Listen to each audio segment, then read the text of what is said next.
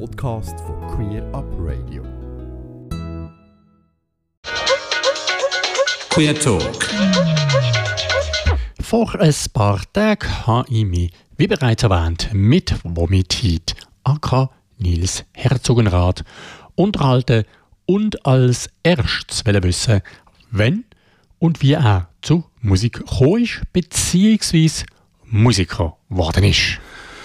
Ach Gottchen, äh, tatsächlich, ähm, ja, also wirklich, ich habe jetzt, ja, meine Eltern, also meine Mutter vor allen Dingen hat äh, so hobbymäßig musiziert. Ähm, mein Opa schon, das ist irgendwie so ein bisschen wahrscheinlich einfach, deswegen waren irgendwie Instrumente zu Hause, also irgendwie so eine Gitarre und mal ein Keyboard. Also jetzt auch nicht wirklich viel oder irgendwie total ausgecheckt, aber ähm, immerhin war das da und dann habe ich mich irgendwann dafür interessiert und äh, habe das irgendwie verfolgt und dann so später, ja, wenn man dann so in der Pubertät ist und ganz viel Trouble hat und sowieso auch, äh, hat sich das als sehr günstiges äh, Werkzeug äh, zur, ja, es gibt ja auch Musiktherapie, wahrscheinlich ähm, ist es nichts anderes, ja. Wenn man deine Musik hört, fällt schnell auf, dass sie nicht so einfach einem Standardgenre zugeschieden werden kann. Wie würdest du selbst deine Musik und den Stil beschreiben? Äh, ich, ja, ähm, mir fällt das immer sehr schwierig, weil ich selber, glaube ich, äh, größter Fan bin aller möglichen Acts und Musikrichtungen ob klassisch und Jazz-Krams, äh, super kitschiger Pop oder ähm, aus allen Jahrzehnten. Also wirklich, ich fühle mich da überall zu Hause. Insofern, äh, ja, ist es am ehesten noch irgendeine Art von vielleicht Rockmusik, Gitarrenmusik mit diesen 90er Shoegaze-Einflüssen, aber auch nicht per se. Ich möchte das jetzt auch nicht irgendwie nur heraufbeschwören. Ähm, Klar, ich äh, lebe jetzt auch schon ein paar Jahre in Köln, irgendwie war auch immer schon ein großer Can-Fan. Das hört man wahrscheinlich jetzt auf der Platte ein bisschen weniger. Aber insofern, ja, ähm, Rock vielleicht oder so. Rock-Pop mit experimentellen Ansprüchen und mal der ein oder anderen äh, kreativen Länge. ja, gibt es denn MusikerInnen oder sonst Menschen, die dich bei deiner Musik inspirieren? Auf jeden Fall. Also ähm, es gab tatsächlich äh, einige Projekte und MusikerInnen, von ja, wo ich Glück hatte, die auch nach Jahren irgendwie mal live sehen zu dürfen. Ich erinnere mich an die Boredoms aus Japan, äh, die dann doch irgendwie, ich glaube, das war auch bisher, soweit ich weiß, äh, zumindest in den letzten 20 Jahren das einzige Deutschlandkonzert. Witzigerweise in meiner Heimatstadt, nee, also quasi von der Ruhrtriennale in Essen aus. Ich komme äh, gebürtig aus Essen, aber das war dann irgendwie Halde Haniel, ist glaube ich Bochum oder Bottrop. Und da haben die dann im Rahmen der Ruhrtriennale 2012 gespielt. My Bloody Valentine wäre auch noch zu nennen, auf jeden Fall. Äh, haben es ja auch nicht so, dass ich glaube, das aktuelle Album ist von 2012. Insofern, also haben dann auch, dafür bin ich dann irgendwann nach Holland gefahren. Ähm, ja, das, das, also ja, Alice Coltrane ganz viel. Also so die, das wäre aber jetzt dann zum Beispiel wieder Jazz und ja auch größtenteils bis auf die späteren Sachen eher instrumental. Also ja, wenn es jetzt um Inspiration ginge, könnte ich jetzt zwei Stunden wahrscheinlich so durchnörden.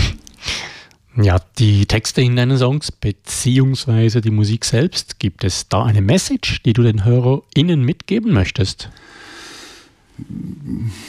Plakative Message, wenn man so will, vielleicht oder was RezipientInnen jetzt ins Gesicht springen könnte, vielleicht eher so nicht direkt, eher als dass es auch irgendwie immer auch die Texte Ventil sind eigener Emotionen. Äh, das Stück Lehre zum Beispiel ist ja auch etwas vage gehalten, aber ich meine, die Stimmung ist, glaube ich, irgendwie auch schon klar eher äh, betröppelt. Sag ich, äh, ja, sagt Ruhrgebiet oder wie man das auch nennt. Ja, bla. Auf jeden Fall äh, ist es etwas äh, gedrückt und das Stück ist zum Beispiel so entstanden textlich äh, nach diesen ganzen elenden äh, Pegida-Geschichten, die dann in Deutschland um ja, 2015, 2016 passiert sind. Und daher berührt so das Gefühl auch der Ohnmacht dem gegenüber. Ähm, aber wie gesagt, das, das ist da auch nicht klar benannt. Das, ich finde einen Interpretationsspielraum auch immer ganz toll, den zu geben und zu lassen. Ähm, ja, was sonst? Äh, ich kenne Angst ganz gut als Gefühl. Soll da so ein Stück geben, das heißt so ähnlich. ähm, ja, äh, ich singe auch von, weiß ich nicht, Emotionen ähm, und benutze auch äh, das He-Pronomen, weil das, also äh, wenn ich äh, die angesprochene Person anspreche, ähm, weil es halt auch meine eigene Identität betrifft. Also ich versuche mich da nicht irgendwo anders reinzudenken, sondern ja, ich denke, da ist einfach viel von mir drin. Und ja, wenn da die eine oder andere positive Message draus zu ziehen wäre, das würde mich freuen. Ja, du hast ja soeben gesagt, dass deine eigene Person in die Texte einfließt. Du bezeichnest dich selbst als gay.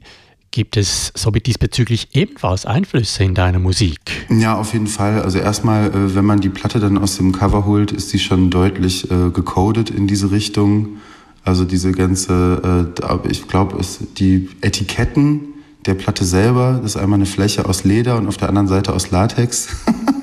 also so subtil, aber eingestreut, ähm, so Klamotten, aber äh, zum Beispiel auch eine Jacke, die ich in einem Musikvideo anhabe, die ich mir selber nachgebaut habe. Das ist auch ein großer Einfluss fürs Video gewesen, was ich jetzt mit Benjamin und Stefan Ramirez Perez gemacht habe, die äh, auch zwei schwule Filmemacher sind. Ähm, da ist, also wir sind alle große Kenneth Enger Fans und äh, ja allein popkulturell ähm, auch mit den Soundtracks hier der Films, ja Scorpio Rising war musikalisch vielleicht ein bisschen weniger, ist ja auch Anfang der 60er, aber ähm, ja, die ganze Ästhetik ist schon, klar, hatte schon, hat, hat irgendwie Spuren hinterlassen. Mhm.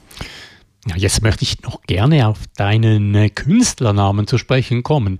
Der ist ja wörtlich übersetzt nicht besonders positiv besetzt, würde ich sagen. Ähm, nett ausgedrückt heißt womit auf Deutsch Erbrochenes. Was hat es damit auf sich, mit dem Künstlernamen? Äh, tatsächlich, äh, ja, habe ich das Pseudonym sozusagen unter diesem Solo-Ding da irgendwie nie gewechselt. Das gibt schon seitdem ich äh, 16 bin oder so. Und ich dachte damals in meiner äh, jugendlichen Wut, das heißt Kotzrausch. Ich hatte irgendwie keine deutlichere Übersetzung dafür und ich, vielleicht hört man das noch auf der ersten Platte, die etwas rauer ist, äh, auch von Verzerrung her. Ähm, da ist noch vielleicht ein bisschen mehr auch so Reibung in mir selber, mit mir selber. Ähm, wie gesagt, äh, ja, irgendwie Wut aufs Ganze, die jetzt vielleicht so der Ohnmacht gewichen ist.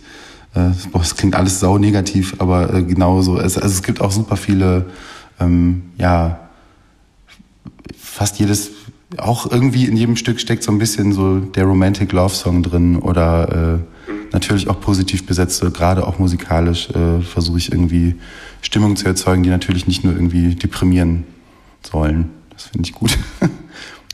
Ja, am 6. Mai hast du dein neuestes Album Second Skin veröffentlicht.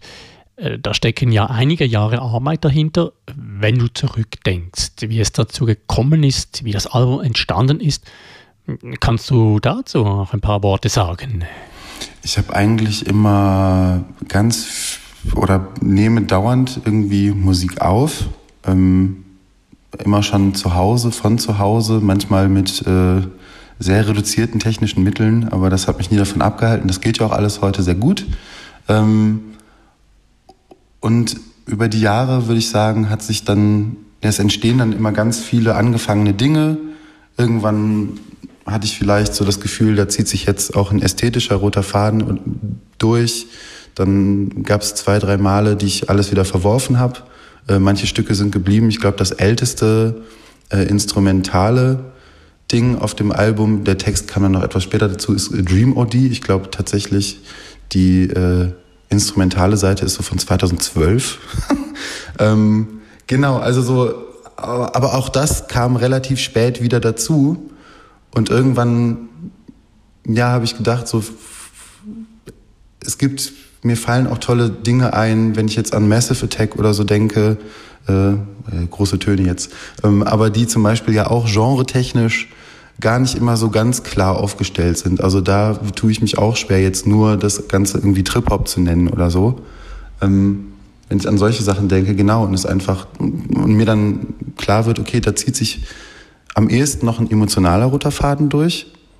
Ähm, es, ja, es, es, wirkt irgendwie stimmig, aber es muss vielleicht jetzt nicht alles gleichförmig produziert äh, sein oder auch vom, vom ja, Gesamtbild her. Also eher, wenn, wenn es in sich dann zusammen wirkt, ist es schön. Und ich denke aber auch, die Stücke können für sich alleine irgendwie stattfinden, gleichberechtigt nebeneinander. Du bist vom 17. bis 20. Mai auch in der Schweiz zu sehen, nicht nur zu hören auf deinem neuen Album, sondern in Zürich, Bern, Basel und St. Gallen äh, wirst du auftreten als Support der Gruppe International Music ähm, aus Essen. Was erwartet die BesucherInnen an diesem Konzert? Vor allen Dingen, was ich erstmal total schön finde, wir sind alle befreundet. Wir kennen uns eigentlich schon sehr lange, gerade durch Essen. Ähm, wir versuchen, wir haben ja auch eine Single zusammen gemacht im, im Vorlauf des Albums. Äh, und man munkelt, dass wir vielleicht so das äh, ein oder andere Stück vielleicht sogar zusammenspielen werden. Und ähm, genau, ich freue mich einfach tierisch. Ich war auch noch nie in der Schweiz, auch privat nicht. Äh, totally looking forward. Ähm, ich freue mich einfach unglaublich. Ganz neue Eindrücke. Mhm. Dann hoffen wir natürlich, es gefällt dir hier in der Schweiz. Vielleicht jetzt noch ein kurzer Ausblick auf die Zukunft. Gibt es bereits Projekte, die du in naher oder ferner Zukunft machen möchtest? Ja, äh, genau. Ich habe äh, oder durfte, das ist jetzt, das war auch schon wieder vor Corona, habe ich mit Hendrik Otremba, Autor und äh, Sänger der Band Messer, mal ein Stück zusammen aufgenommen und tatsächlich planen wir gerade auch äh, ein Album zu zweit. Das wird tatsächlich dann, glaube ich, etwas verzerrter und düsterer, aber da freue ich mich ganz doll drauf. Dann ist, glaube ich, die Nachfolge Vomit-Platte auch schon wieder zur Hälfte fertig. Also diesmal habe ich nicht vor mir acht Jahre Zeit zu lassen. Ähm, und ja, freue mich auf alles, was passiert. Ich spiele noch in diversen anderen Projekten, aber äh, mit der Band Gras, mit meinem Freund Edis, der übrigens auch Schlagzeuger ist bei den Düsseldorf Düsterboys, da schließt sich auch wieder so ein Kreis, weil die sind ja auch wieder zur Hälfte International Music, ähm, habe ich ein Projekt, wir spielen gemeinsam auch noch in einer sogenannten Krautrock-Formation, Improvisationsgeschichte, die heißt Nassau mit 3S. Ähm, außerdem haben wir jetzt noch eine Platte aufgenommen äh, mit Niklas Wand und Julius Gabriel unter dem Pseudonym Transport. Äh, das wird wahrscheinlich auch innerhalb des nächsten Jahres irgendwann sogar auf Vinyl erscheinen. Insofern, der Kalender ist voll und auf alles freue ich mich. Ja, super. Wer also mehr von Vomitit hören oder sehen möchte, hat somit auch künftig mehrere Möglichkeiten und vielleicht auch mal wieder hier in der Schweiz. Ja, vorerst wünsche ich dir natürlich eine gute Tour und dass es dir hoffentlich, wie gesagt, in der Schweiz gefallen wird und du wieder mal kommen wirst. Nils, ich danke dir vielmals für das Gespräch und alles Gute. Dankeschön und bis sehr bald. Soweit das Gespräch mit dem Nils Herzogenrath, das ich vor ein paar Tagen geführt habe. Zu sehen ist Vomitit als Support von International Music am 17. Mai in Zürich im Bogen F, am 18. Mai in Bern im Dachstock von der Ritschule, am 19. Mai in Basel in der Kaserne und am 20. Mai in St. Gallen im Palace. Mehr Infos zu Vomitit findest du unter anderem auf Instagram. Ganze Sendungen und mehr findest du auf queerupradio.ch.